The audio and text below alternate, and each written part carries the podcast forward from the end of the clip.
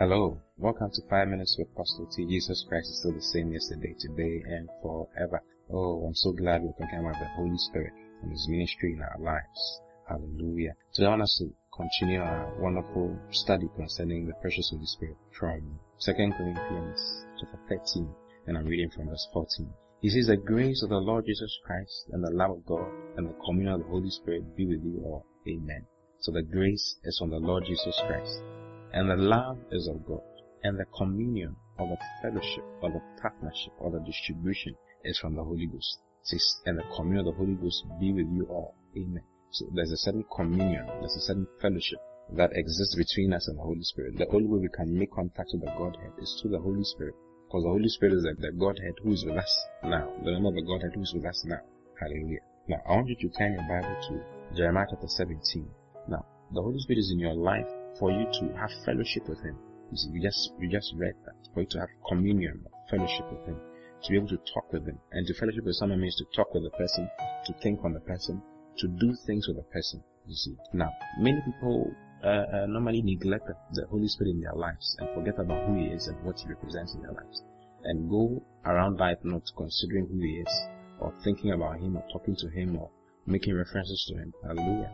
Let me, let me read something to you from Jeremiah chapter 17 from verse 5. It says, Thus says the Lord, Cursed be the man that trusteth in man, and maketh flesh his arm, and whose heart departed from the Lord.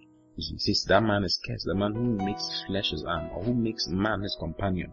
So sometimes when there's trouble, you run to man. You some people are always thinking concerning their uncle or their father. Oh, my father can do this for me. Oh, my uncle can do this for me. Oh, that minister can do this for me. Oh, that businessman can do this for me. He says, if you put your trust in man, you're going to be in trouble. He says, cursed is the man who maketh flesh his arm, and whose heart departeth from the Lord. His heart departs from the Lord. And says, for he shall be like the heath in the desert, and shall not see when good comes, but shall inhabit the parched places in the wilderness, in the salt land, and not inhabited. I, I don't want to be in this category. I know you certainly don't want to be in this category. Then verse 7 says, Blessed is that man that trusts in the Lord and whose hope the Lord is. In other words, blessed is the man who thinks on God and who puts his hope in the Lord and who communes with the Lord and allows God to walk and commune with him. Hallelujah. I don't know if it makes sense to you. It says, Blessed is the man that trusts in the Lord and whose hope the Lord is. And it says, For he shall be as a tree planted by the waters. Oh, hallelujah. He shall be like a tree planted by the waters. Today we are talking about planted by the river. Who is the river? The river is the Holy Spirit. So the one who trusts in the, in the Lord and the one who keeps his hope in the Lord is as a tree planted by the waters. Then he says, and that spreads out her roots by the river. The river is the Holy Spirit.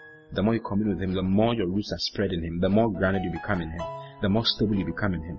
He says, and he shall not see when heat comes. I know this year is going to be full of heat. There's, there's going to be heat all over the place. I mean, the heat keeps increasing with the years and by the months.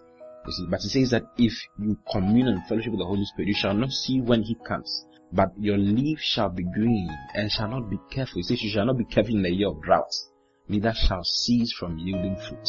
Hallelujah. Now, so how, how do I, how do I fellowship with the Spirit? Now, I want you to turn quickly to Psalm 1 from verse 1. He says, Blessed is the man that walketh not in the counsel of the ungodly, nor stands in the way of sinners, nor sitteth in the seat of discomfort. But his delight is in the law of the Lord, and in his law does he meditate day and night.